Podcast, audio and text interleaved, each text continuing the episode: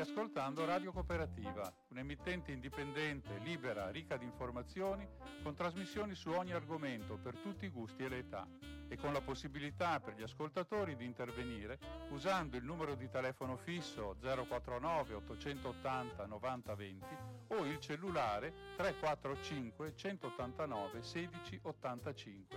Nessuna interruzione pubblicitaria, mai, perché non dipendiamo da alcuno sponsor commerciale Radio Cooperativa si regge sul volontariato di conduttori e amministratori e soprattutto sulla generosità dei molti ascoltatori e soci che la sostengono finanziariamente. Per farlo basta collegarsi con il sito www.radiocooperativa.org che contiene tutto quello che può essere utile per contattarci e aiutarci. Oppure si può usare il bollettino postale numero 120 82 301 intestato a Informazione e Cultura, via Antonio da Tempo 2, 35 131 Padova. La frequenza principale è 92,7 MHz in modulazione di frequenza. Ti aspettiamo per dirti grazie di cuore e buon ascolto.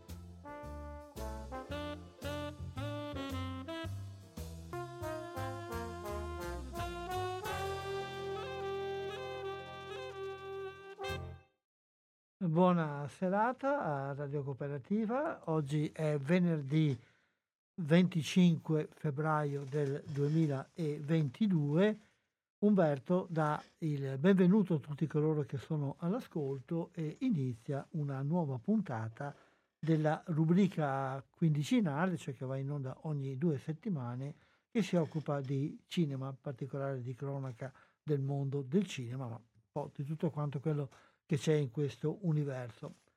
Certamente parlare di cinema in giornate come questa, dove l'attenzione è presa dagli eventi tragici che si svolgono fra Russia ed Ucraina, che poi sono eh, molto all'attenzione perché ci toccano da vicino, mentre ogni giorno ci dimentichiamo di decine, quantomeno di guerre che vengono combattute in tutta la superficie del pianeta, Dicevo, forse occuparci di cinema può sembrare un po' una cosa superficiale, però eh, la vita è complessa e articolata e noi ci occupiamo di questo e su questo andiamo avanti.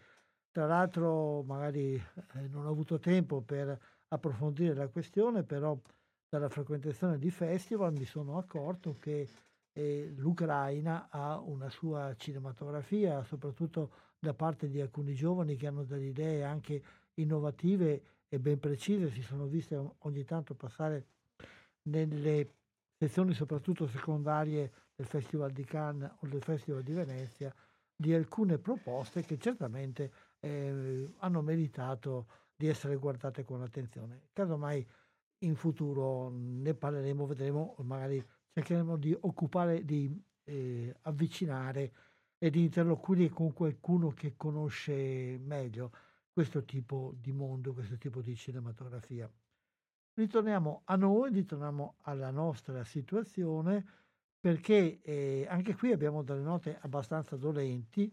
Nei, negli ultimi giorni della settimana scorsa, forse qualcuno di voi ha colto fra le righe dei giornali e fra i vari mezzi di informazione una serie di allarmi che sono usciti abbastanza decisi da parte del mondo del cinema e in particolare da parte del mondo degli esercenti, cioè di quelli che fanno andare avanti le sale di, del cinema. Difatti, proprio venerdì scorso, una, una settimana fa, c'è stata una importante conferenza stampa che è stata organizzata dall'ANE, che, che è l'associazione che raggruppa gli esercenti del cinema italiani, in collaborazione con altre due realtà che raggruppano degli esercenti, cioè l'associazione delle sale eh, della comunità, quelle che una volta erano le sale parrocchiali, e l'associazione dei cinema del sé. Più o meno questi tre settori sono strettamente collegati eh, fra di loro. E si sono presentati a questa conferenza stampa con una preoccupazione molto forte e l'insegna, la domanda, eh, non tanto implicita ma eh, esplicitata più di qualche volta, era rivolta alla possibilità di sopravvivenza delle sale. Diciamo che è intervenuto proprio il weekend scorso un leggero miglioramento degli ingressi in tutte le, eh, le sale, in tutte le, le, tipologie di sale cinematografiche, però è un incremento che segnala forse una piccola tendenza a, a ritrovare la strada delle sale cinematografiche da parte del pubblico, ma che però non è ancora una tendenza così chiara da venire incontro alle difficoltà e dalle verifiche negative che vengono dal mondo del cinema, dal mondo degli esercenti. Il um, presidente Lorini dell'ANEC faceva alcuni conti e eh, proprio all'inizio della conferenza stampa dava um, eh, una, un avviso, un annuncio del fatto che in, uh, in Italia da quando è stata cominciata la, uh, la ripresa alcune, alcune, sale che avevano riaperto poi hanno richiuso, siamo arrivati a circa 400, eh, eh, sì, a, a circa 400 sale che hanno chiuse. E all'inizio della ripresa c'erano 3.280 schermi eh, attivi e al 13 febbraio questi 3.200 sono diventati eh, 2.876 con un calo di circa il, eh, il 20 e il 30%. Una percentuale dicevano che è veramente molto preoccupante perché in altre situazioni, in altri tempi e in altre eh, realtà nazionali, questo, il, il raggiungimento di questa percentuale di chiusure poi ha provocato una reazione a catena che ha visto proprio il crollo della filiera delle sale cinematografiche in questi paesi, quindi è una situazione preoccupante. Io vi farei sentire alcuni momenti di questa conferenza stampa, alcune parole conclusive della relazione iniziale del um, presidente della, dell'ANEC e poi una osservazione, se volete anche un po' spiritosa, però eh, abbastanza preoccupante da parte del eh, delegato delle sale parrocchiali e poi il presidente dell'affice, cioè della Federazione Cinema d'Essè. Sentiamo un po' alcuni di questi, questi brani estratti dalla conferenza stampa.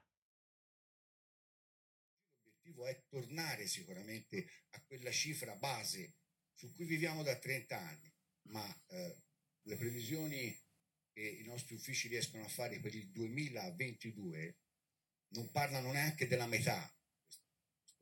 Ecco perché oggi insieme a tutti con spirito veramente di, eh, eh, di voglia di condividere, perché noi dobbiamo capire come, non tutto alle soluzioni. Sentiremo gli artisti, sentiremo chiunque voglia oggi intervenire per dare una mano a questo. Però è un tema che abbiamo messo in primis di fronte al tavolo del ministro. Noi stiamo aspettando veramente che si decida eh, una, una roadmap totale partendo dall'emergenza e poi lo diciamo al mercato. Questo è quello che oggi ho inteso dare come input a questo incontro eh, in questo momento, appunto, mentre si celebrano due anni e finalmente si vede, si comincia a rivedere la luce, ma questi due anni sono pesati davvero tanto.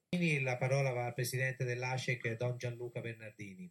Non posso che eh, anch'io celebrare questa parola. Siamo qui appunto per dirci tutti insieme che la sala è al centro. Certo che ci vogliono delle regole certe e ragionevoli non solo per la programmazione delle prime settimane, ma parlo anche per tutto quel cinema di profondità di cui noi, anche delle sale della comunità, spesso ci siamo attori protagonisti con eh, tutto quel cinema che eh, anche nelle settimane seguenti, dopo la prima programmazione, arriva nelle nostre realtà come presidio sociale, come presidio culturale. A volte ci si ritrova invece con, a programmare dei cinema che immediatamente si trovano sulle piattaforme o addirittura in tv o addirittura a volte anche non concesso. Però se facessi riferimento alla messa, la messa è valida in qualsiasi luogo. La posso dire in chiesa, la posso dire in un campo, la posso dire in una sala, la messa è valida, ma il luogo, princeps, il luogo di culto resta la chiesa. Così vi dico anche questa cosa, il cinema, il cinema lo possiamo eh, usufruire, lo possiamo fruire in qualsiasi modo, attraverso tutte le piattaforme e tutti i device che vogliamo, ma il luogo princeps, il suo luogo di culto, resta comunque la sala. Domenico Di Noia, presidente della FICE, Federazione Italiana Cinema d'Essè, la parola a Direi che credo che mh, un elemento importante sia quello del cinema italiano, cioè dei film italiani. Noi abbiamo una cinematografia che è molto importante dal punto di vista eh, delle sale cinematografiche. È sempre stato un elemento forte sia d- dal punto di vista autoriale sia dal punto di vista della migliore commedia italiana che ha portato negli anni milioni e milioni di spettatori. Oggi purtroppo eh, questo elemento comincia a, a, subire dei rallentamenti, l'abbiamo visto in, questi, in particolare negli ultimi, negli ultimi anni.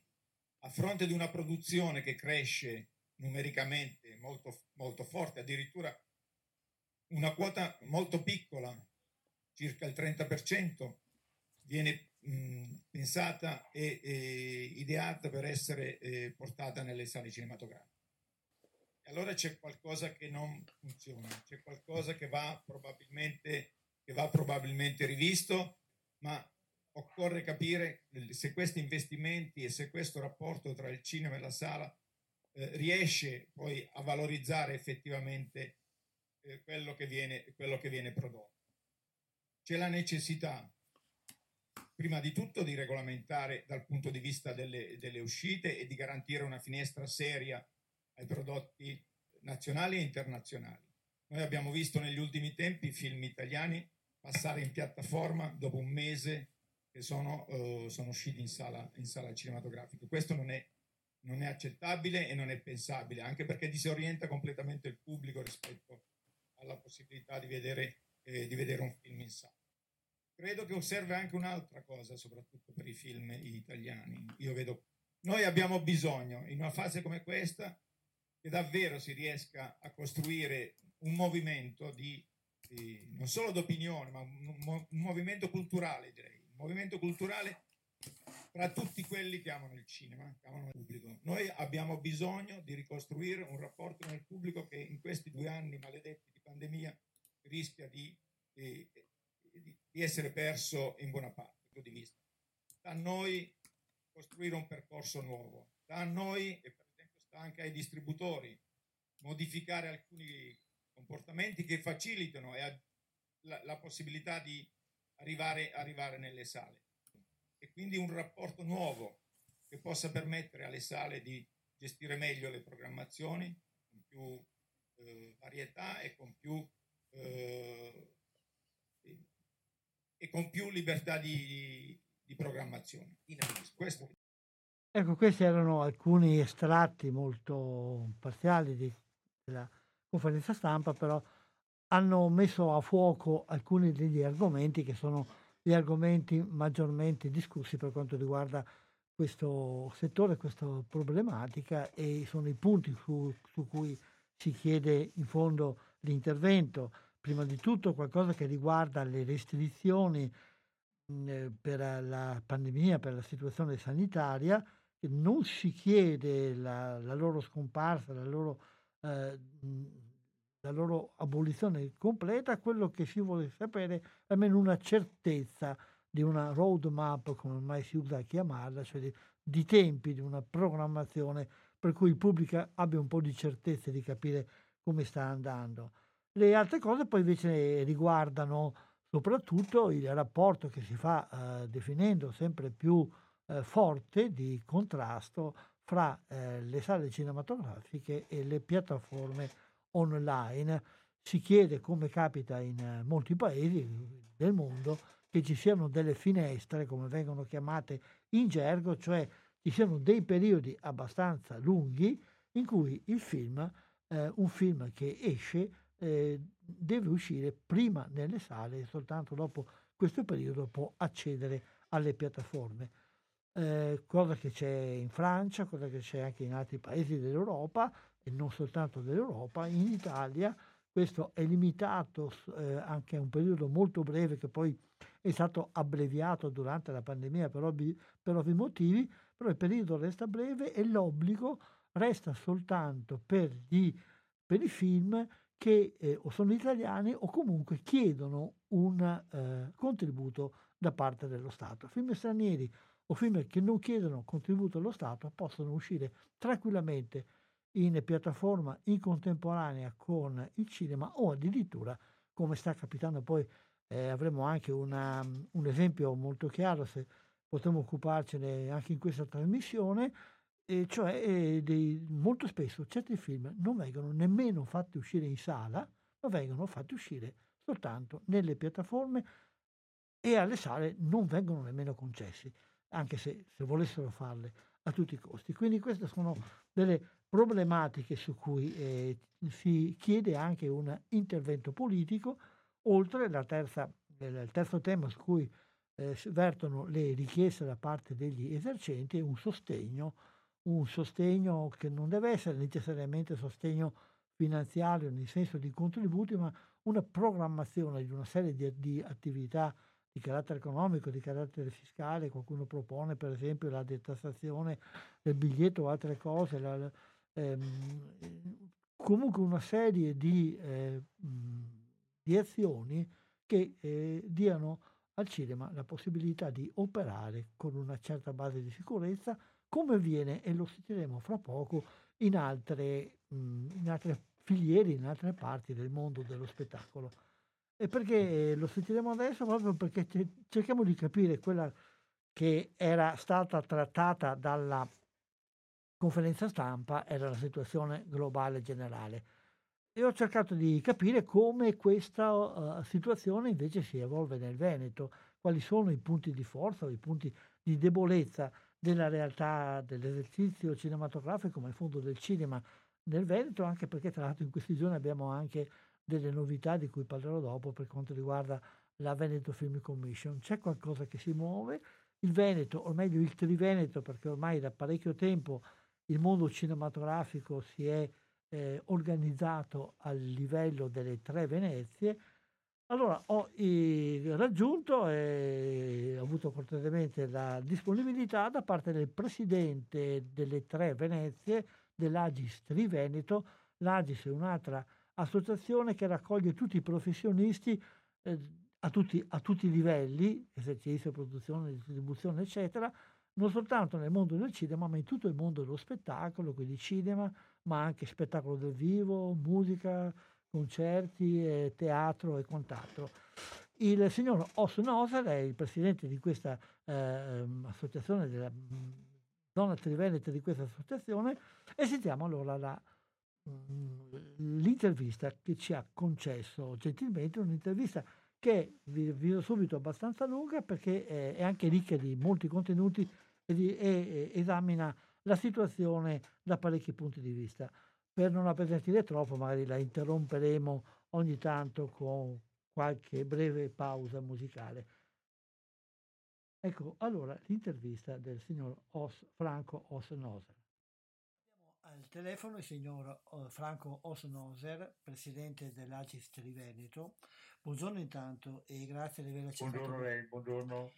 Lo abbiamo chiamato per discutere con lui di quella che è la situazione veneta rapportata al panorama che è stato fatto nella conferenza stampa dell'ANEC di cui abbiamo già parlato. Abbiamo parlato un po' in generale della situazione italiana, però vorremmo sapere da lei com'è la situazione del Veneto, del cinema intanto dopo la ripartenza poi magari ci allarghiamo anche a tutto il mondo dello spettacolo. L'ANEC a livello nazionale parlava di una forte riduzione di numero di sale aperte, di sale che dopo aver aperto sì. hanno chiuso. Nel Veneto, nel Triveneto, anzi, la situazione è analoga o ci sono delle differenze? No, la situazione è analoga, eh, forse per certi versi con qualche punto in più negativo, eh, solo che eh, secondo me eh, si tende a, ad, analiz- ad, analizzare l'argomento in superficie, cioè ehm, la, la, la, crisi del cinema, eh, de, la, della sala cinematografica è più profonda e più ampia di quanto possa sembrare da primo acchito Eh, per cui è, è, molto importante che um, il settore, il nostro settore, eh, analizzi, ripeto, precisamente l'argomento. Altrimenti ci fermiamo a, a dare colpe al virus eh, che spesso eh, non ha tanto per capirci, insomma, no? eh, nel senso che eh, la, la, pandemia ha insegnato al, al, pubblico, in senso più generale del termine, a usare il televisore. E questo, e questo noi dobbiamo tenerlo in, bene in considerazione e mettere in campo le contromisure consci di quello che siamo e quello che rappresentiamo e quali servizi eroghiamo all'interno delle nostre comunità. L'ho fatta larga, eh, ma è larga, insomma, l'argomento è largo, non è, non è semplice, capisce? Sì, sì, capisco benissimo. E, so, le chiederei appunto di mh, mettere a fuoco alcuni punti di questo discorso largo. Lei ha già accennato sì. al discorso delle piattaforme, sì. c'è qualcos'altro di cui dobbiamo tener conto? Beh, le piattaforme, eh, le piattaforme innanzitutto, nel senso che eh, non è possibile che un film, eh, anche un film sovvenzionato con soldi pubblici, nella sua, nella sua produzione, cioè nel suo allestimento, vada, eh, vada in, in, piattaforma dopo 30 giorni che è in sala. Eh, le cosiddette Windows, cioè le, i, i, periodi di programmazione di sa, in sala devono essere assolutamente mh, allargati e, e, questo è un compito innanzitutto dello Stato, cioè dell'ente pubblico nazionale. Il, il secondo argomento è che, eh, è che eh, noi dobbiamo renderci conto che la sala eh, è un è luogo di aggregazione sociale importante per una comunità e quindi la sala va aiutata in, va aiutata in maniera perenne, non eh, in maniera, come dire, eh, sporadica, alla bisogna, no? Eh, e quindi bisogna inventare un, un sistema di aiuto, ripeto, eh, per, per, perenne, continuo. Il secondo argomento è altrettanto importante, forse ancora più importante, è la qualità eh, del cinema italiano. Pensi che eh, mediamente oggi si, eh, si, producono circa 300 film eh, all'anno in Italia e di questi vanno in sala un esiguo numero e non sempre, di, anzi spessissimo di, di scarsa qualità. Perché? Eh, so che dico una cosa grave, ma devo dirla, altrimenti eh, ci giriamo in giro, eh, perché lo Stato aiuta troppo la produzione.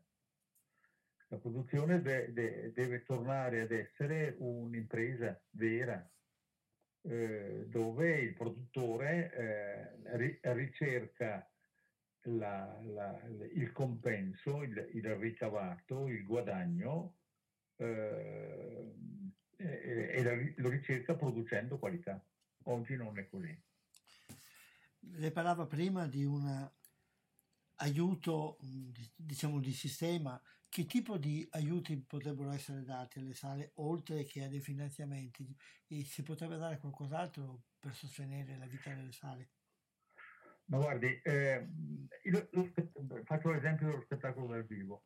Lo spettacolo dal vivo, mh, mm, sto parlando in senso, come dirle, molto ampio, nel senso poi and- potremmo andare in, in, come dire, nel particolare. Lo spettacolo dal vivo, il teatro, la musica, eh, la danza, eh, vivono con un aiuto continuo da parte dell'ente pubblico. E quando parlo di ente pubblico parlo di ente eh, del, dello Stato centrale e delle, delle, regioni e dei comuni, ma soprattutto delle regioni. Le, le regioni hanno facoltà primaria rispetto alle attività culturali insieme ai comuni. Allora, ehm, eh, lo stesso principio, parlando di principio, non di, eh, di metodo, un metodo può essere diverso, ma lo stesso principio deve essere, deve essere applicato anche al cinema, alle sedi cinematografiche.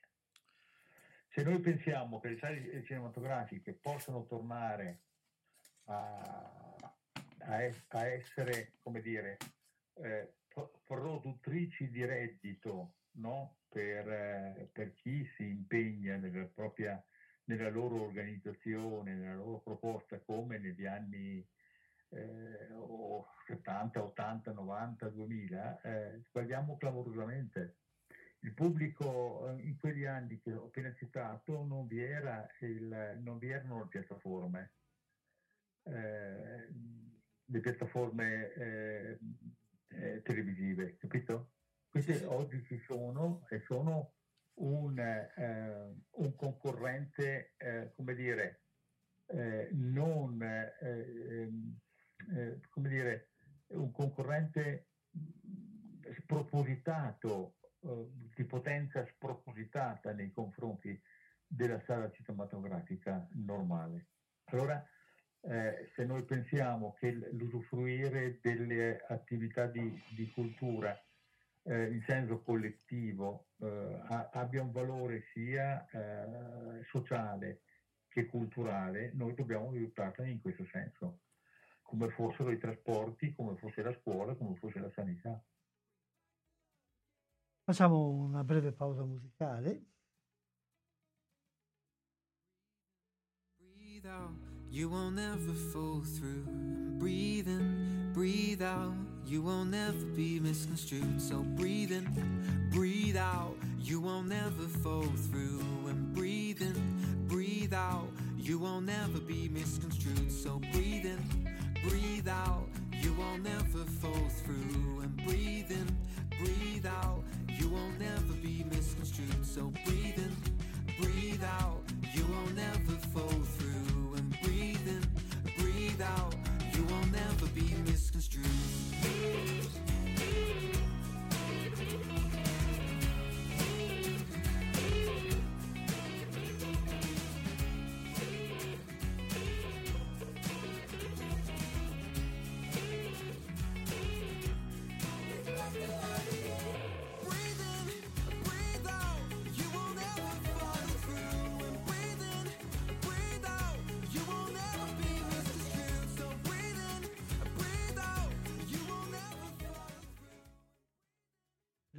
Ritorniamo allora in diretta qui a Radio Cooperativa, stiamo trasmettendo la puntata del 25 di febbraio della trasmissione Cinema 2 e stiamo ascoltando l'intervista del presidente dell'Agis Triveneto, signor Franco Osnover.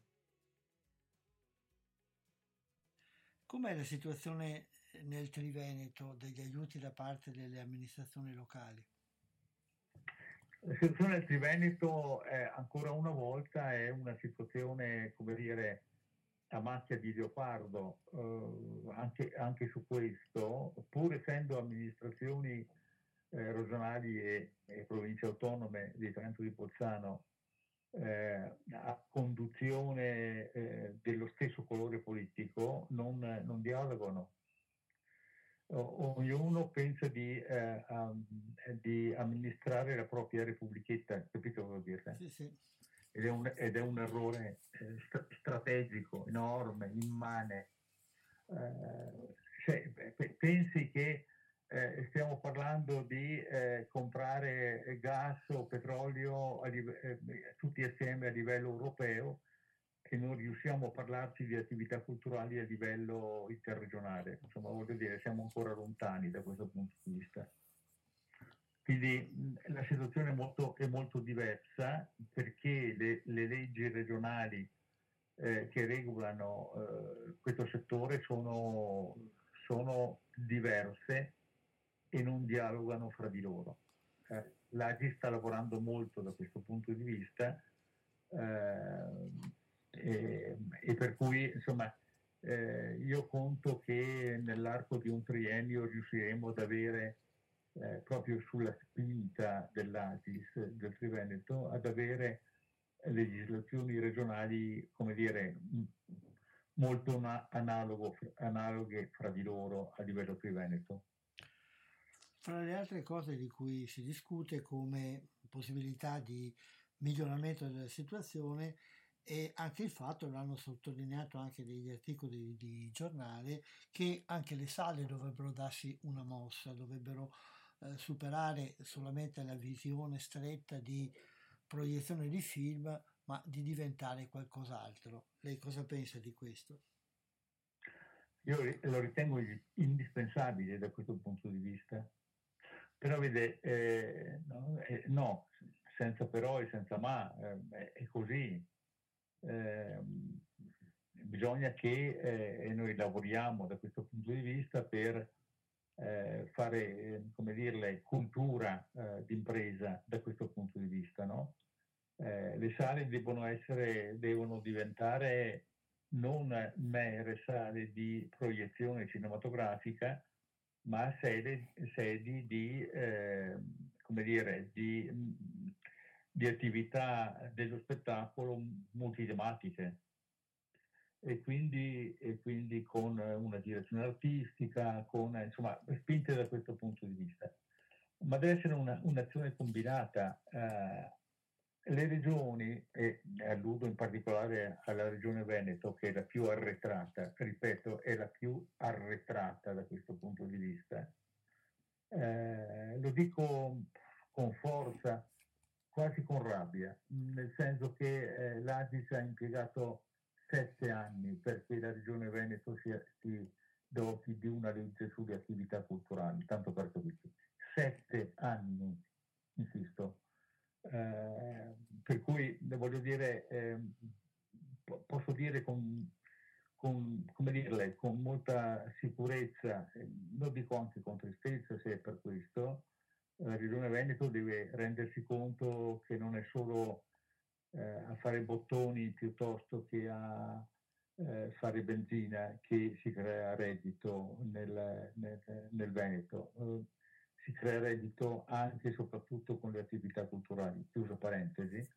Eh, dicevo, ci vuole un'attività, eh, un'azione combinata e deve essere un'azione combinata fra l'ente regionale e le imprese, della, le imprese eh, de, delle serie cinematografiche. Non può essere un'azione, eh, dire, solitaria da parte solo dell'imprenditore eh, cinematografico mi pare di capire da quello che lei dice, però la domanda gliela faccio lo stesso, eh, com'è mm. eh, la posizione degli esercenti, degli imprenditori cinematografici? Hanno capito queste problematiche? Si stanno da fare per superarle? Ehm, eh, secondo io vedo molti segni, come dire, di speranza da questo punto di vista. Eh, le aziende sono pronte a recepire, eh, a recepire nuovi sistemi di lavoro, eh, però de- debbono essere, eh, ripeto, aiutate. Se non vengono aiutate cambia- cambiano mestiere, insomma, tanto per capirci. Si deve puntare più eh, sulla innovazione tecnologica o su altre cose? Mm, le chiedo perché leggevo in questi giorni che a, mm, mi pare a Bergamo si sta preparando un cinema fantascientifico con le poltrone che si muovono, si rilassano, vanno all'indietro e cose di questo genere. È questa la strada da perseguire? È anche questa la strada da perseguire, cioè eh, la, la, sala cinematografica deve eh, diventare una sala tecnologicamente molto avanzata eh, e noi sappiamo che la tecnologia invecchia presto, per cui eh, pronti a modificare, a cambiare, a innovare, insomma, eh, dove tu fai cinema, ma tu fai te- puoi fare anche teatro, tu puoi fare musica, puoi fare incontri culturali, puoi fare, capito cosa vuol dirle? Cioè di- deve diventare un, un sito eh, dove eh, a, a, lo spettatore sente l'esigenza di andarci eh, per passare il pomeriggio, per passare la serata, per, in, in, compagnia, con la famiglia, da solo, con la fidanzata e la moglie. Capito cosa dirle? Sì. Eh, eh, quindi, ehm, tanto per usare un termine sartoriale, mi pare che a Milano si stiano per iniziare le settimane della moda, eh, bisogna passare da, una, da un sistema preta-porter a un sistema sartoriale, cioè costruito un sistema di, di, prodotto e di offerta di prodotto costruito sulle esigenze di, di quella specifica comunità. E quindi, e quindi eh, spesso non sovrapponibile con un'altra comunità. Il pubblico, sì. il pubblico secondo lei eh, sta eh, riavvicinandosi all'idea di andare al cinema, di uscire di casa per andare al cinema o allo spettacolo in generale? Guardi, eh, noi eh, abbiamo osservato, ma gli spettatori, i suoi ascoltatori l'avranno letto sui giornali, sentito in televisione, alla radio, eccetera, eh, abbiamo visto dei segnali positivi eh, nella prima parte dell'inverno, poi eh, ci sono state le, le, le, restrizioni, le ulteriori restrizioni rispetto al Covid e, e quindi tutto si è fermato e per cui eh, come dire, abbiamo ansato da questo punto di vista. Già questi ultimi giorni eh, dove, dove eh, i dati della pandemia stanno migliorando do, giorno dopo giorno, vediamo, vediamo, segnali positivi, non ancora evidentemente eh, sufficienti per respirare, ma insomma abbiamo ancora bisogno del, del, dell'aiuto, eh, no? De, della ventilazione forzata, ma insomma non siamo in, più intubati da questo punto di vista. Scusi se, se faccio questo parallelo. Eh, però eh, stiamo parlando ancora, ripeto, di un, eh, di un ritorno superficiale, noi dobbiamo lavorare in profondità. Ci prendiamo un'altra breve pausa musicale prima di andare avanti con l'ultima parte di questa intervista.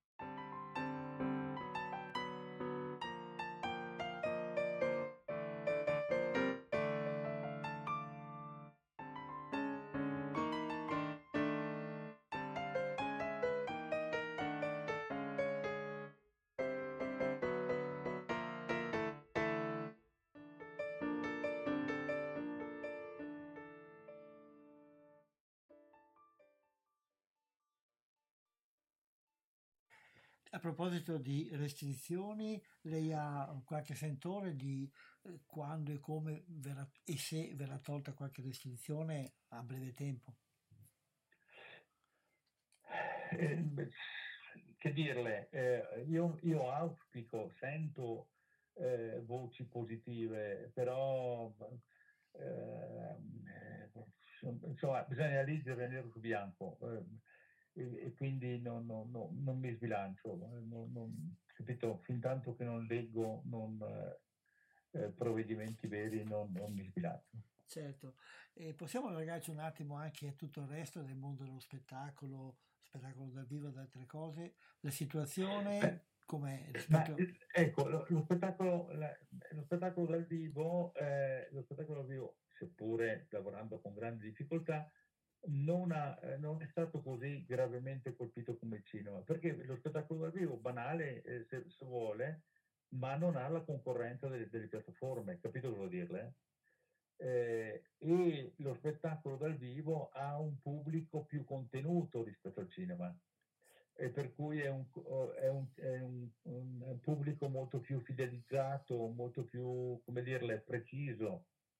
Eh, ricordo che gran parte degli abbonati eh, dello spettacolo dal vivo eh, si abbonano per avere quella eh, poltrona e spessissimo eh, con quel, in quella fila, con quel numero, e spessissimo è motivo di orgoglio dire io ho la, la poltrona in fila quarta numero 4, la, la 36, eh, eh, da 10 anni, da 5, da 20 anni, capito cosa vuol dirle?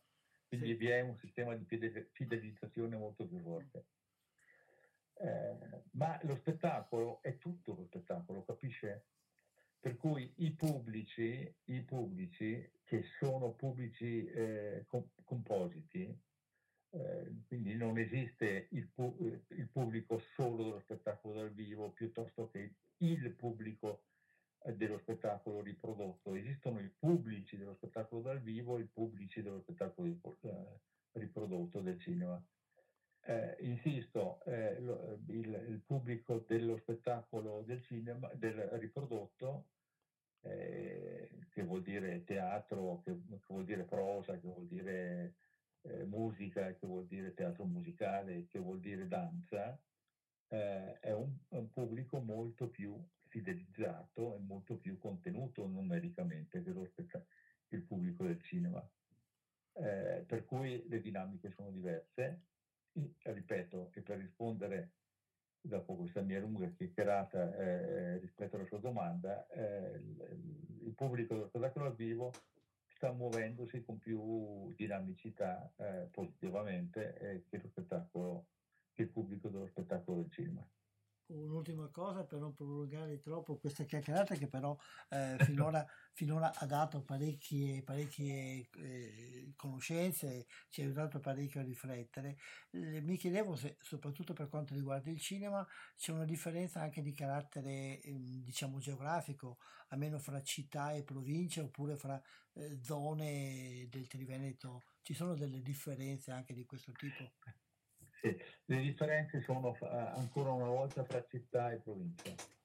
Il pubblico, il pubblico della città, eh, piccolo o grande che sia, eh, si muove in maniera diversa che il pubblico, che il pubblico della, eh, della, della, della, periferia, diciamo, della, della campagna, della, della provincia. Eh, ma, anche perché, ma anche perché il pubblico cittadino è un pubblico che ha molta più offerta eh, che il pubblico della provincia. Per cui ancora una volta è una questione di programmazione, ancora una volta è una questione del come interviene e con quale intenzione interviene l'ente pubblico. Eh, e qui insomma eh, eh, e qui va, va detto che eh, non sempre vi è coscienza da parte dell'ente pubblico eh, del, del, ruolo che ricopre e che riveste, rivestono le attività eh, culturali e in questo caso dello spettacolo rispetto alla vita comunitaria di una comunità e di una collettività. E c'è bisogno secondo lei anche di una diversificazione dei rapporti fra distributori ed esercenti? Ah, questo senza dubbio. Stiamo, eh, ehm, il, il, il, rapporto, il, il mondo eh, che, che, riflette il rapporto fra distribuzione e, ed esercizio è un mondo vecchio, eh, che non riesce ancora a capire che, che, il mondo globale è cambiato in maniera radicale. Eh, certo, c'è bisogno di un cambiamento eh, e anche, anche, su questo ci vuole coraggio e coraggio non solo imprenditoriale, anche civile e culturale. E questo coraggio mi pare di aver capito da quello che dicevo prima, il mondo degli esercenti, il mondo dello spettacolo, sembra che ce l'abbia? Eh, il, sì, sì, in questo caso specifico sì, il mondo degli esercenti sanno che ehm, il sistema della distribuzione è un sistema vecchio eh, non all'altezza delle esigenze di oggi. Ehm, eh, solo che eh, il mondo della distribuzione ancora non capisce che, eh, eh, che o sono al servizio della sala o, un, o non, è, non, c'è motivo che esista. Capito? Devo dirle? Sì. Eh, è una questione di vita o di vita o di morte, di esserci o non esserci. Molto chiaro. Eh, per sintetizzare in due parole, il futuro lo vediamo più sul rosso o sul nero? Lo vedo più sul rosso eh, vorrei concludere se vuoi con una battuta. Eh, credo in queste ieri, l'altro ieri, adesso eh, credo ieri, ma non sono certo, il, eh, il, la, il Consiglio regionale del Veneto ha approvato il piano triennale 22-24 eh, per le attività culturali e dello spettacolo. Eh, questo è il frutto eh, della nuova legge de, sullo, sullo, spettacolo, su, la nuova legge sulle attività culturali e dello spettacolo. Eh, dicevo a, a, dei colleghi eh, proprio ieri sera che se io dovessi fare un titolo rispetto a questo, a questo fatto, a questa approvazione, il, il, titolo sarebbe L'Agis è più tenace che la Regione Veneto. Bene. Eh, la, allora rispondo alla sua domanda, io vedo rosso e non nero perché noi siamo più tenaci dell'ente pubblico. Bene, grazie per il fatto che siete tenaci, anche perché mm-hmm. noi tutti amanti del cinema non possiamo che godere di questo, grazie anche della sua disponibilità di tutte le cose che ci ha aiutato grazie a, sa- sapere capire, casomai ci risentiamo in futuro per misurare come va la temperatura del settore un po' più avanti. Grazie e buona volentieri, serata. Volentieri, grazie a lei, grazie ai suoi ascoltatori. Grazie. Grazie. E concludiamo questo discorso con la signora Osnoser eh, sentendo un, il trailer di uno dei film più interessanti usciti eh, la scorsa settimana, il film che ha avuto anche un premio della giuria da parte del mm, Festival di Berlino ed è il film del, dell'unico fratello sopravvissuto dei fratelli italiani, eh, cioè Leonora Addio.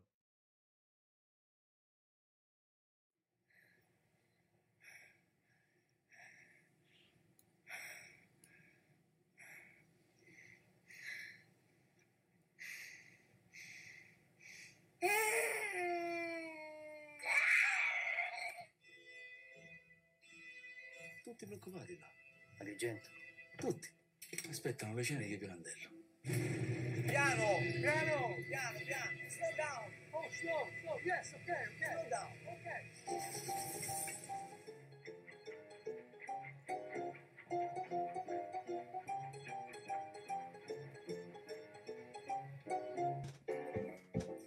Possono chiedere di vedere in un vaso greco. Con il funerale che attraversa Agrigento. La gente a levarsi il cappello davanti a un vaso. Ce lo possono chiedere.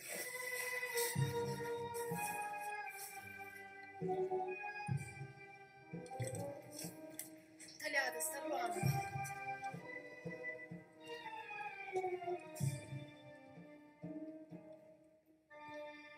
Visto? È morto un bambino.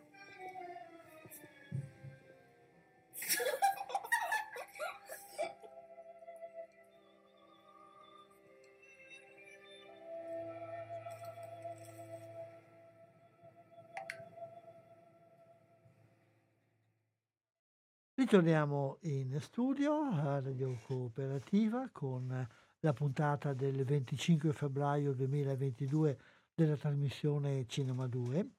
Abbiamo sentito il signor Orson Oser che parlava di eh, una, un risultato ottenuto anche dalla tenacia dell'Agis che ha fatto di tutto per averlo, cioè la legge, o meglio il primo programma triennale della cultura e di cosa si tratta? Per approfondire un po' meglio, mh, leggo alcuni passaggi della comunicato stampa, scusate, del comunicato stampa che è stato emesso dalla Regione Veneto, in particolare dall'assessorato alla cultura.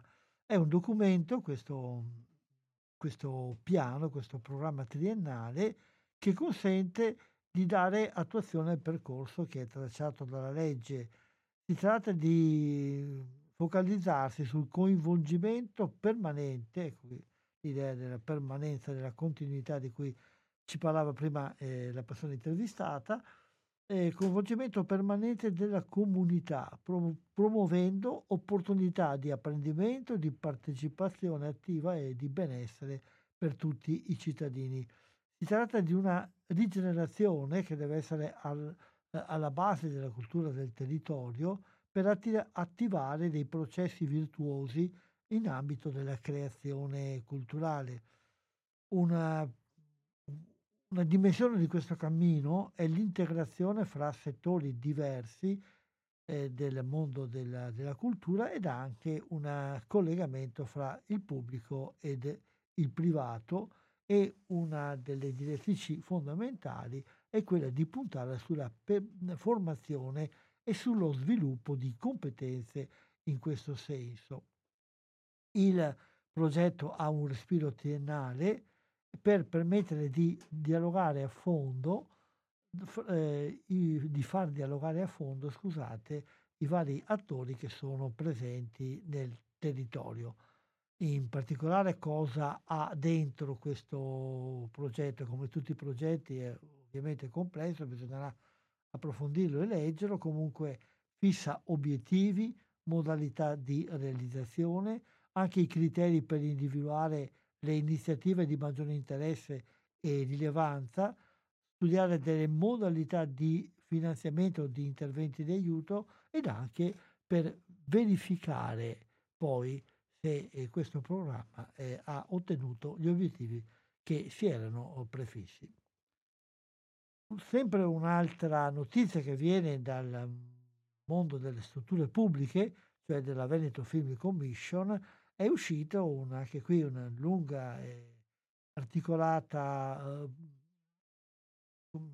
dimostrazione delle attività che sono state fatte, gli investimenti su film che sono stati finanziati, che cominceranno, eh, qualcuno adesso ha lavorato, qualcun altro ha già finito e sta entrando nella, eh, nel mondo della distribuzione.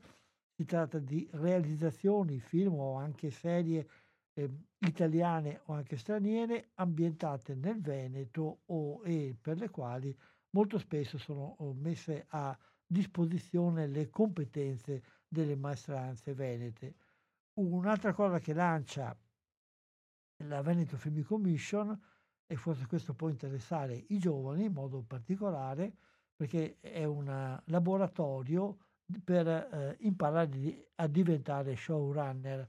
Che cos'è il showrunner? Il showrunner è, è il responsabile supremo di una serie televisiva è una cosa che è stata inventata appunto con uh, l'evoluzione, con l'affermarsi anche delle serie, le quali vengono sceneggiate da un team di, ovviamente di sceneggiatori ed anche vengono realizzate a volte da registi differenti. Ogni puntata magari è un regista diverso da quello delle altre. Ci vuole qualcuno che eh, abbia il progetto generale, che coordini, tenga le redini di tutto questo complesso lavoro e questo, questa figura è proprio la figura del showrunner, quello che scrive il fondo di solito arriva a formulare il progetto generale, però è poi quello che eh, mantiene il timone della realizzazione, controlla e, e fa in modo che la realizzazione sia eh, coerente con il progetto generale.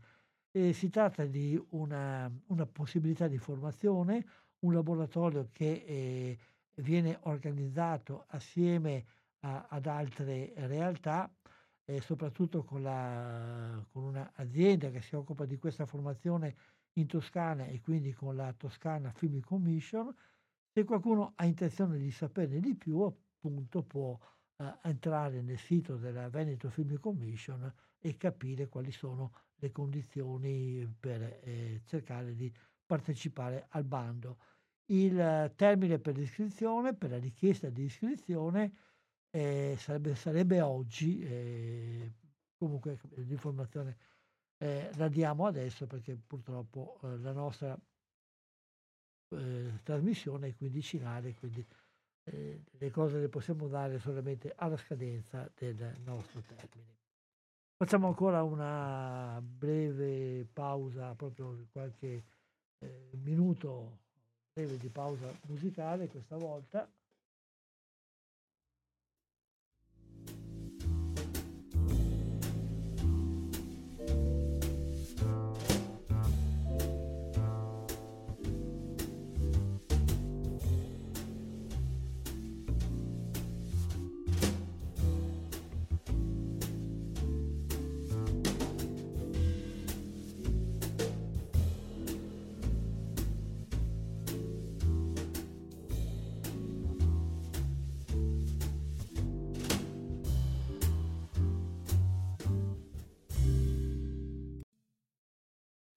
Ritorniamo allora continuiamo un po' il discorso che avevamo cominciato eh, per quanto riguarda eh, l'uscita dalla crisi, soprattutto per quanto riguarda il mondo dell'esercizio e del rapporto fra il cinema e le sale cinematografiche. Abbiamo visto un po' la, l'apporto che viene dato dall'ente pubblico, in particolare Regione Veneto, con queste due realtà, la Veneto Film Commission che comincia a rendere conto di quello che riesce a realizzare e poi la, la definizione di questo programma triennale dal quale tutti quelli che fanno parte della filiera del mondo del cinema eh, si aspettano eh, concretamente una evoluzione positiva. Però, come si diceva prima, il mondo del cinema eh, si va attrezzando, si va, eh, si va, prendendo delle misure, si, tra- si, si sta trasformando. Si parlava prima di grandi innovazioni tecnologiche e, e, ci sono delle innovazioni che riguardano il modo di stare al cinema, il modo di essere dentro questa sala. A mm, Bergamo, lo dicevamo prima anche durante l'intervista, il cinema Arcadia Stezzano viene eh, rinnovato con delle trasformazioni che renderanno eh, l'entrata, o meglio, il, vi, vedere un film in questa sala, un'esperienza completamente nuova. A cominciare dalle poltrone che sono studiate in modo tale eh, per essere estremamente confortevoli, comode, anche perché possono essere mosse, possono essere girate, possono essere reclinate, in modo che la persona che ci si siede possa trovare la formazione, la, eh, la modalità di stare seduto che più è confortevole per lei. Però questo non è tutto, anche il sistema di eh, proiezione che viene utilizzato soprattutto in alcune sale, perché si tratta di un multisale, è un uh, sistema avanzatissimo che arriva a, um, a coprire eh, eh, oltre il 75% dei colori dell'arco, della gamma di colori che sono percepiti in natura dall'occhio umano. Eh, mentre oggi l'evoluzione, il sistema che concede una evoluzione migliore raggiunge il 36%, quindi abbiamo un raddoppio praticamente della possibilità di visione. Poi ci sono anche, per quanto riguarda sia la visione che l'audio, anche la possibilità di regolare la, l'audio soprattutto ed anche l'angolatura di visione in modo di avere la fruizione più perfetta. I dettagli tecnici li lascio eh, a voi, ma per capire come eh, anche dal punto di vista tecnologico si, eh, eh si cerchi in qualche modo di offrire eh, l'esperienza della visione del cinema come un'esperienza nuova che deve fare concorrenza con l'altra esperienza che ormai stiamo facendo sempre di più, cioè l'esperienza di vedere il cinema eh, al telefonino, al tablet o anche al grande televisore da 50-60 pollici, comodamente seduti nel divano di casa nostra. Come si diceva prima, come eh, si continua a ripetere molte volte, ecco, anche la tecnologia può aiutare per far sì che la sala ti dia qualcosa di diverso.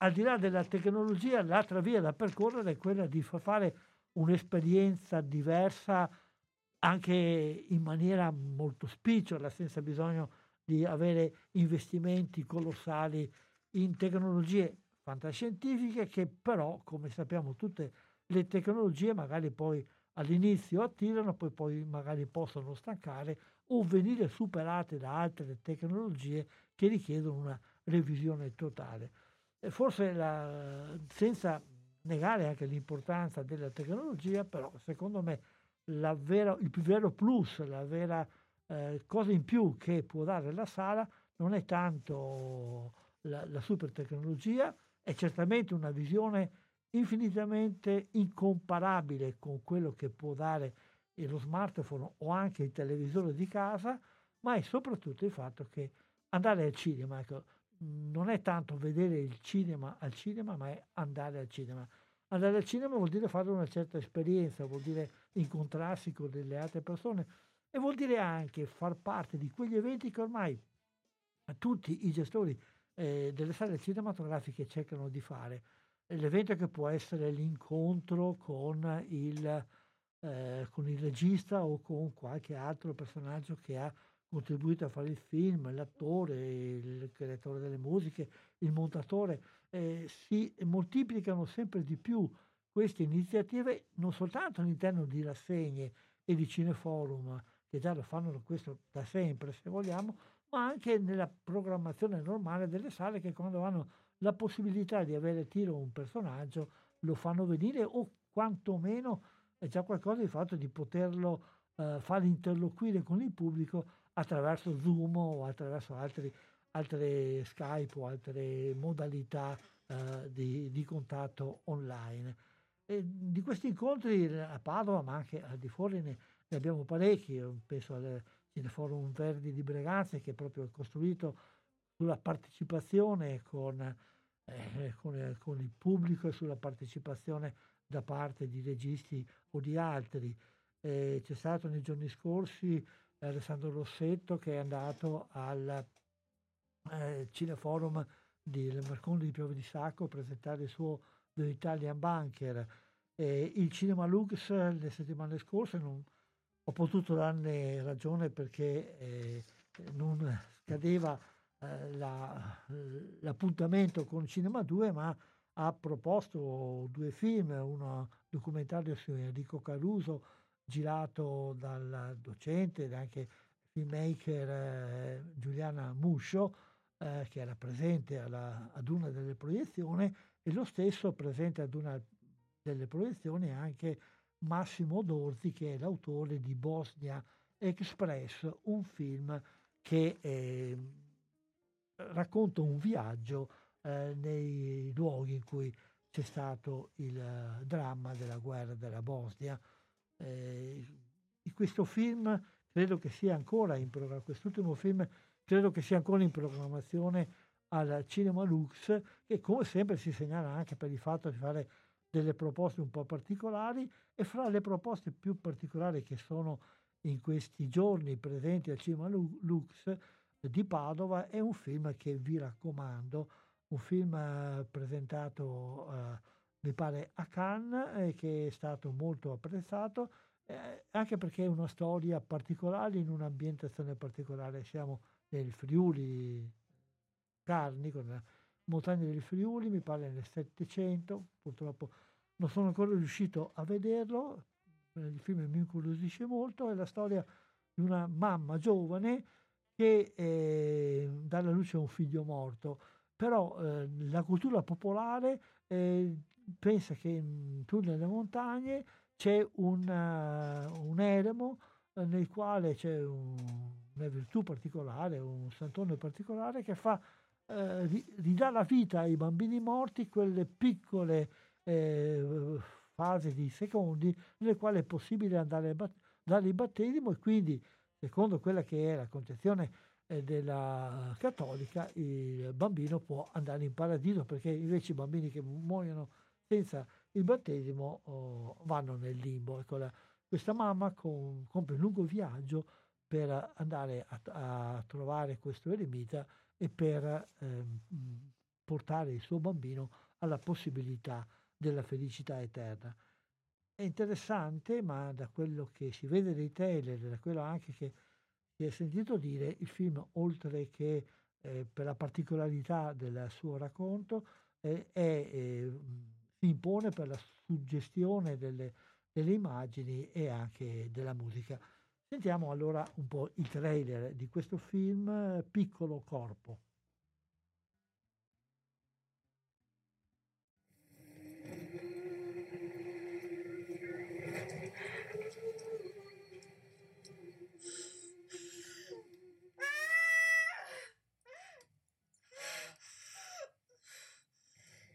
Cosa grisa? Il tuo corpo si dispeccherà. Dargli un nome. Non posso. Signore, abbi pietà di quest'anima perduta al limbo. Lena accesa, dopo svegli potenna sui morti. Un respiro e ti battirai. C'è multiclamisto. Agata. Anin.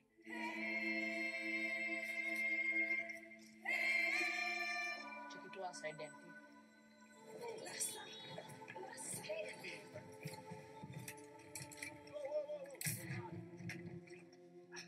Certo sto da Tony, che tu te sta da.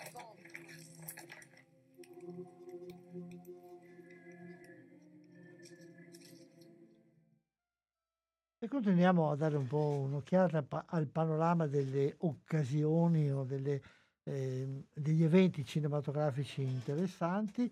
Uno lo segnaliamo come attività di produzione perché il Museo di Geografia dell'Università di Padova, che è stato aperto un paio d'anni d'anni fa e si sta segna- segnalando, mi pare, come uno dei principali, forse anche il primo museo di geografia un- eh, universitario in Italia, sta realizzando una serie di, ehm, di documentari, di, eh, di filmati eh, che sono affidati alla regia di Marco Segato e, uno eh, rappresenta la figura di Giovanni Miani, un grande famoso per coloro che, sono, che fanno parte di questo settore, eh, geografo, esploratore e, e quant'altri, e la recitazione è affidata all'attore Natalino Balasso.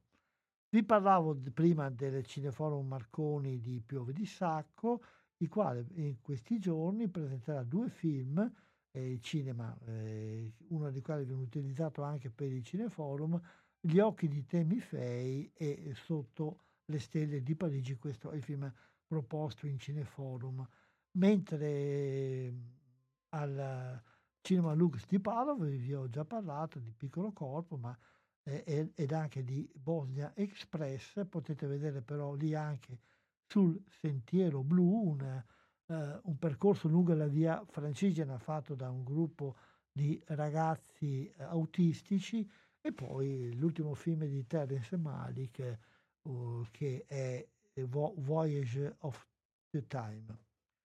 Eh, L'MPX ripropone il suo tradizionale cineforum e chi- al martedì e il martedì prossimo è il, ehm, l'appuntamento con eh, Belle Époque, mentre sempre all'MPX, sempre di Padova, andrà, eh, eh, viene proiettato, vengono proiettate anzi due film della eh, rassegna Interreligious di cui abbiamo parlato ampiamente nella scorsa puntata, mercoledì 2 marzo c'è Air India e giovedì 3 marzo The Harvest.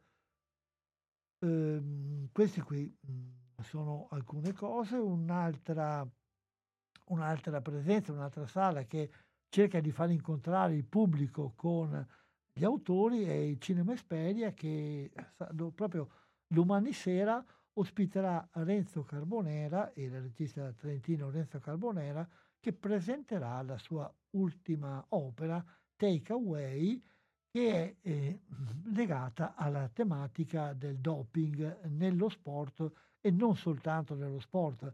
Il tema del doping è sempre un tema attuale, abbiamo visto che ha fatto capolino anche in maniera pesante durante le recenti Olimpiadi invernali di, eh, di Pechino. Eh, il eh, regista ha costruito una storia su questo, la storia di una ragazza che viene eh, aiu- che fa la marciatrice e viene aiutata dal suo eh, preparatore atletico che è anche il suo compagno di vita, viene preparata appunto utilizzando ampiamente sostanze illecite con tutta una serie di conseguenze. E sentiamo allora eh, l'intervista che avevamo già eh, fatto a Renzo Carbonera quando il film è stato presentato alla mostra del cinema di Venezia, ma mi pare che sia ancora sufficientemente eh, attuale anche per oggi, quindi vi propongo almeno una parte di questa eh, conferenza.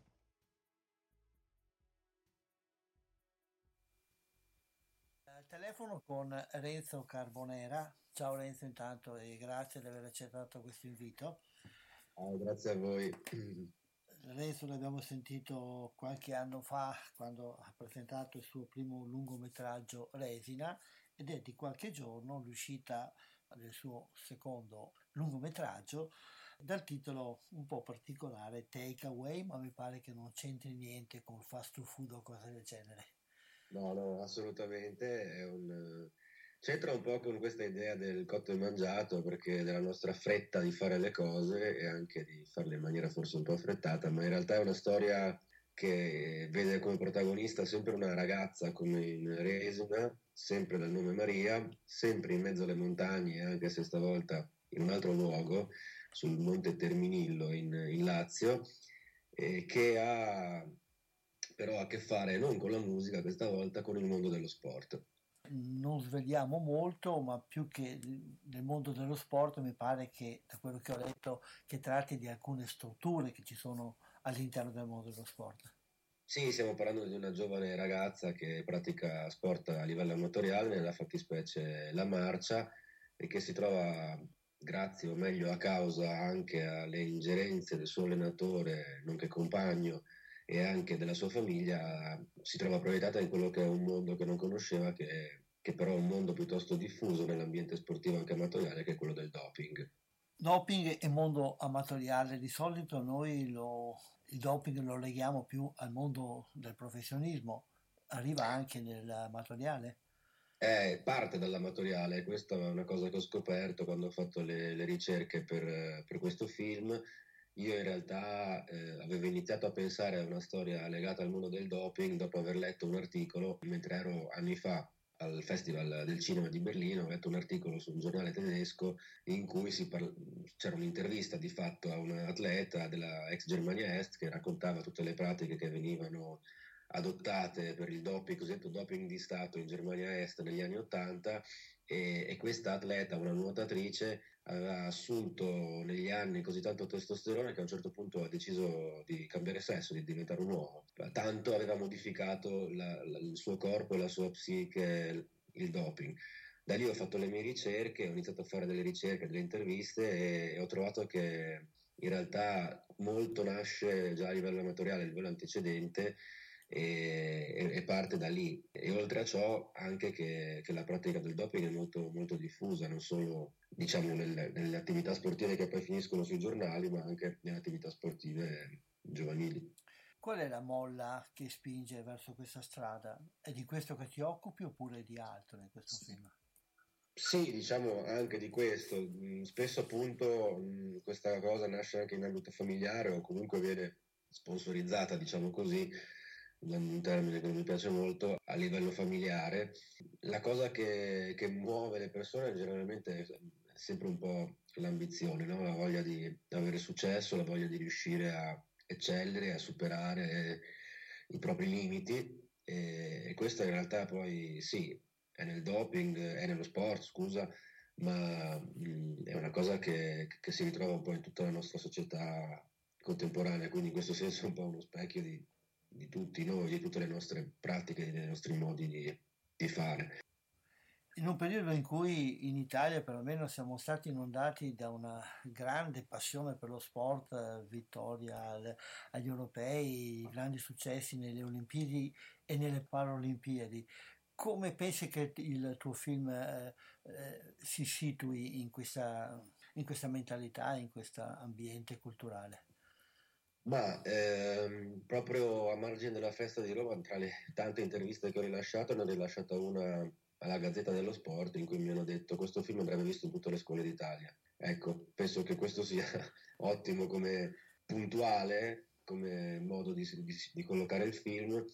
Credo anche che funga un po' da monito. È un film sicuramente molto scuro, molto, insomma, come dire, anche scomodo nel, nel suo voler indagare l'animo umano, però alla fine, alla fine di questo tunnel scuro comunque una luce si vede e, e c'è anche un, pochino nel film. L'ambientazione in montagna, da cosa deriva? Dalla tua così, biografia, dal tuo amore per la montagna oppure c'è un particolare legame ma allora, eh, l'abitazione in montagna mh, deriva dal fatto che cercavo, come anche nel film precedente, un luogo che fosse evocativo, che fosse scollegato da, dal mondo in un certo senso e, e, questo è molto più facile trovarlo in montagna, un ambiente di questo tipo. Ho scelto quel luogo lì perché eh, sì, da una parte è scollegato dalla, dal resto dell'umanità, diciamo così, ma dall'altra la vede che è molto vicina perché il Monte Terminillo è proprio sopra una valle e sotto Cerieti e da, dal Terminillo si vede benissimo tutta la valle urbanizzata e dalla valle urbanizzata si vede benissimo il Terminillo, quindi eh, questo, questa incomunicabilità tra i due luoghi si vede un po' nel film, due luoghi vicini ma anche così lontani. Eh, questo era un pochino lo scopo. Il secondo scopo per cui ho deciso di ambientarlo proprio lì, il film, è che mh, a differenza di certi luoghi di montagna che magari sembrano sì, forse un po' disabitati, ma comunque un po' idilliaci da noi, da noi intendo eh, le Alpi, eh, o almeno le Alpi che conosco io. Questo luogo mi ha affascinato perché diciamo che c'è stato un eccesso di cementificazione negli anni passati, nei decenni passati. E quindi, come dire, trovavo questi mega palazzoni che da noi magari sono abituato a trovare a Sottomarina piuttosto che a Porto Santa Margherita, che ne so, questi luoghi di mare, e lì li ho trovati in mezzo alla montagna. Quindi questo cemento in mezzo alla montagna, questi residence da 150-200 appartamenti in un posto che alla fine dei conti fa meno di 100 residenti e quindi sono chiusi, abbandonati, un po' questo effetto shining se vogliamo, eh, ma molto più ampio, su, su, un livello molto più ampio. Mm, l'ho trovato molto cinematografico e anche molto emblematico, che poi no, anche negli anni, essendo poi il film ambientato durante le prime fasi della crisi del 2008, la crisi finanziaria, si è sempre parlato un po' a livello giornalistico anche in termini di, di paragone no? tra il doping sportivo il doping finanziario, il doping immobiliare, quindi mi faceva anche gioco questo parallelo, questa, questo uso metaforico dei, dei luoghi. Il film è impostato soprattutto nel rapporto fra i due protagonisti, la ragazza e il suo compagno e istruttore. Lei è Carlotta Antonelli e lui è Libero D'Eliezzo che è anche scomparso eh, recentemente. Cosa ci puoi dire di questo rapporto fra i due personaggi e anche fra i due attori? Dunque, è un rapporto molto complesso perché chiaramente lui ha qualche anno più di lei, diciamo una ventina, ed è il suo compagno nonché allenatore. E è stato molto interessante costruire i personaggi con loro, io credo di essere riuscito a trovare una, un livello di affiatamento tra noi tre che era, era piuttosto inusuale. Eh, noi abbiamo iniziato a lavorare insieme, fai conto da, a vario titolo, da, da gennaio, dicembre, gennaio, e, e, il film l'abbiamo girato ad aprile. Eh, Carlotta ha iniziato ad allenarsi per la marcia tre volte a settimana, subito dopo Natale eh, dell'anno scorso e, e, con Libero addirittura prima, da novembre, abbiamo iniziato a, a leggere la sceneggiatura e a, e a, dare dei risvolti anche più complessi al suo, al suo, carattere, che non è il carattere del cattivo, il suo personaggio del cattivo, ma un personaggio molto complesso che, ha, che è in un certo senso sia, sia vittima che carnefice. E anche Carlotta, il personaggio di Maria, è sia vittima che carnefice di se stessa. Quindi diciamo questo, il loro rapporto eh, secondo me è stato costruito molto bene nel film, eh, anche grazie a loro, grazie alla loro capacità di entrare nel personaggio e di entrare in affettamento tra loro e, del, e di costruire insieme a me la psicologia del, del loro personaggio. E loro poi avevo, hanno girato quasi, quasi tutte le scene sostanzialmente, quindi loro erano sempre sul set, sono stati sul set con me per tutto il tempo, insieme alla troupe isolati in questo luogo, ricordo aprile ancora pieno momento un po' emergenziale, noi ci siamo isolati al Terminillo per cinque settimane, non si usciva, non si entrava, si stava insieme 24 ore su 24, eh, è un po' il mio modo di lavorare, l'ho fatto anche su Resina quando non c'era il Covid, qui c'è stata anche come dire, un'esigenza produttiva di farlo e, e credo che, che comunque è e rimanga il mio modo per trovare la quadra giusta, la chiave per, per girare i film. Ecco, in base a quali considerazioni hai scelto i due protagonisti? Carlotta era un atleta per caso oppure c'era... No, non era un atleta, però eh, aveva, come dire, una predisposizione, aveva un fisico comunque già predisposto per poter, eh, fisico minuto, chiamiamolo così, predisposto per poter essere una, una eh, marciatrice. Li ho scelti perché hanno deciso di mettersi in gioco molto eh, Libero si è presentato con l'aspetto che ha nel film eh, tre mesi prima del film, dicendo ti va bene così, e gli ho detto sì, eh, ma ce la fai a rimanere così come dire, questa barbona, questo, poi Libero comunque è una persona che ci teneva sempre molto al suo aspetto, di solito se vedete le foto in giro è sempre molto curato, è ra- rasato, no? con i capelli in ordine, tutto è, invece è rimasto trasandato come una sorta di boscaiolo da febbraio in poi e Carlotta appunto è quella che comunque si faceva tre allenamenti a settimana e, e, comunque appunto era questo secondo me la cosa fondamentale, il desiderio di mettersi in gioco e di fare ruoli in cui non, non si è abituati a vederli. La stessa cosa vale anche per Paolo Calabresi, no? siamo abituati a vederlo ruoli di commedia, invece fa un ruolo forte, drammatico in questo film.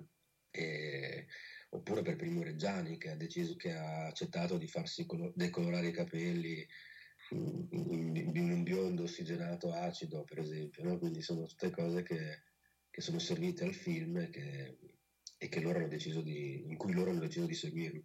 Altre cose, penso che come nel tuo film precedente ci sarà una cura particolare per quanto riguarda la fotografia e la musica. Sì, allora, per quanto riguarda la musica, questa volta essendo un film in coproduzione con la Germania, il musicista è Alexander Hacke degli Einstürzende Neubauten, che è anche il compositore di tutti i film di Fatih Akin. Quindi, insomma, abbiamo fatto una, un lavoro sulla musica elettronica, sulla musica elettronica che è stato molto apprezzato, tra l'altro eh... Ah, un'altra cosa, va detto anche ha avuto un po' una, un colpo di fortuna dal punto di vista fotografico, cioè l'idea mia era giro in aprile sul Terminillo, ok, montagna, però comunque siamo insomma, vicino a Roma, fuori Roma, ho pensato ci sarà una primavera, un inizio di primavera.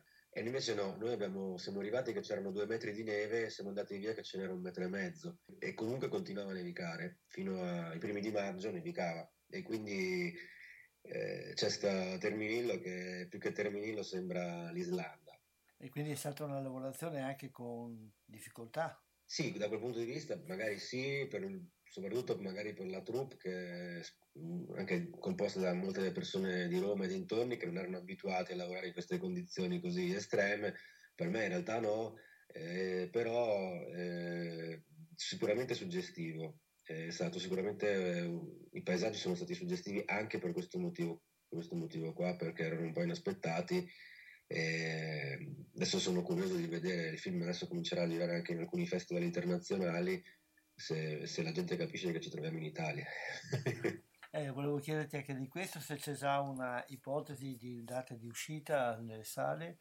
Il film uscirà, è distribuito da Fandango. Quindi speriamo in una un futuro, futuro positivo. Io spero che si torni, la gente adesso a parte le piattaforme, appunto le televisioni, le vendite, eccetera, spero che vivamente che la gente torni al cinema e quindi non vedo l'ora che il film prima di tutto vada al cinema. Rinnoviamo il buco al lupo, aspettiamo di poter vedere il film nella sala e speriamo di sentirci fra non molto per parlare di, di qualcos'altro. Probabilmente... Grazie ancora per l'ospitalità e sì, spero di vedere presto anche molti degli ascoltatori in sala.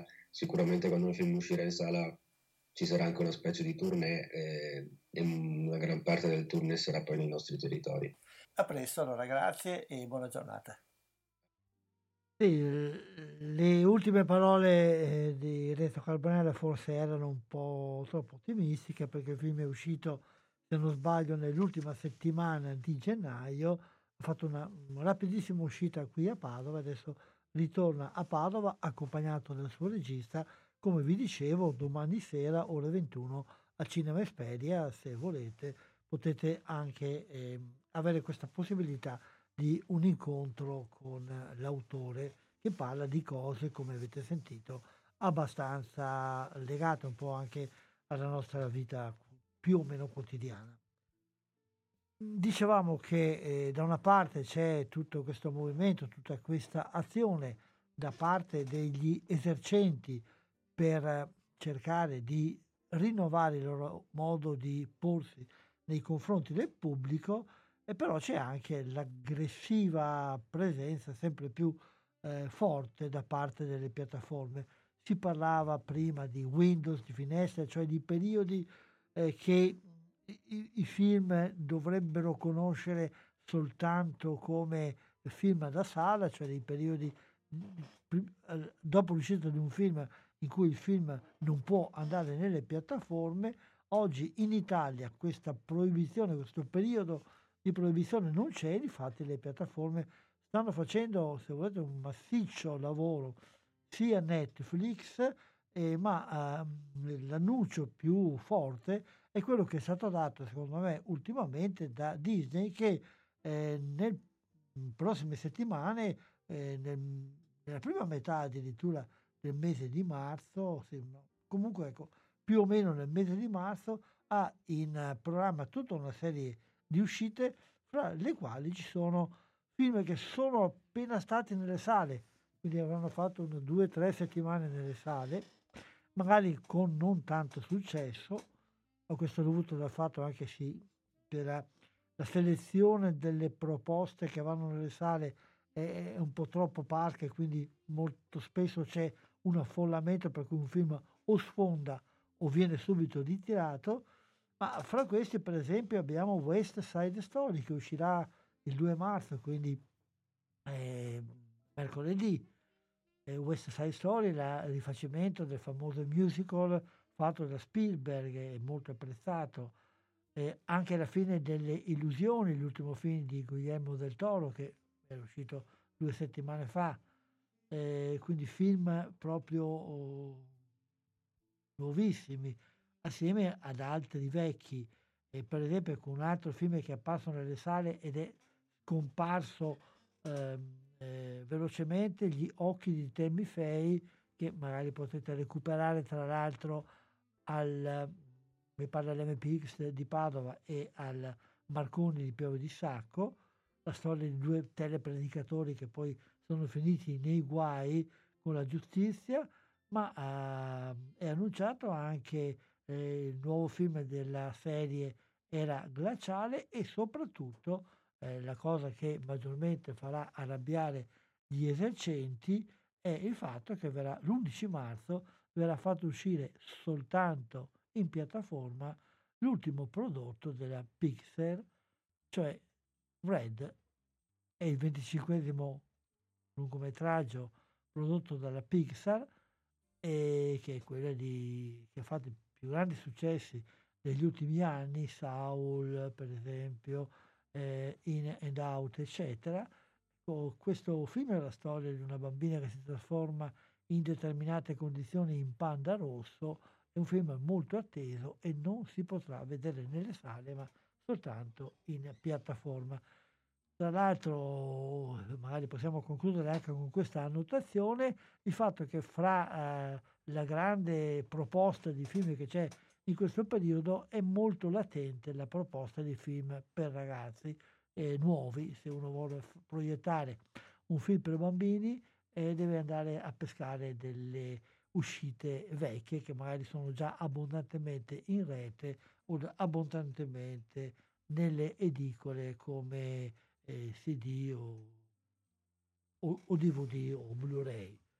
Questa è un po' la situazione che non è certamente incoraggiante, certo come dicevamo all'inizio c'è molto di peggio nel mondo come situazioni, però oh, noi parliamo di cinema e vediamo oh, di fare un po' il punto di quella che è la situazione in questo, in questo campo, anche se la situazione in questo campo molto spesso ci aiuta, il cinema ci aiuta a capire un po' qualcosa di meglio della nostra vita ed una proposta di riflessione, come abbiamo sentito per quanto riguarda il nostro modo di porci di fronte alla realtà e di superarla con la nostra forza o con l'aiuto di sistemi più o meno eh, leciti, eh, è una delle realtà con le quali ci misuriamo nella nostra vita e la riflessione su questo, come abbiamo sentito eh, qualche minuto fa, ci viene proposta dal film Take Away di Renzo Carbonera che potete eh, vedere e, e, contattare domani al Cinema Esperienza di Padova. Io vi lascio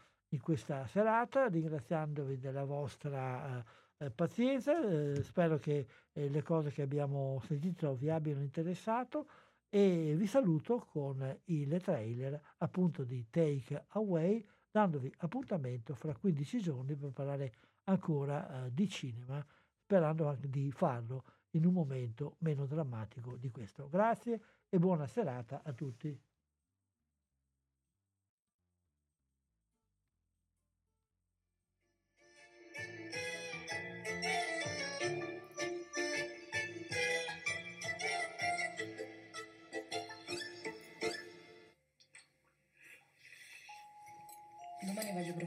10 km. Mm? Mi accompagni? Io ci sto, però facciamo in modo mio. Sto con una ragazza, è una marciatrice. C'è un amico che potrebbe aiutarci. Ma ci servono dei soldi. Soldi. Tu la gara la fai e la vinci.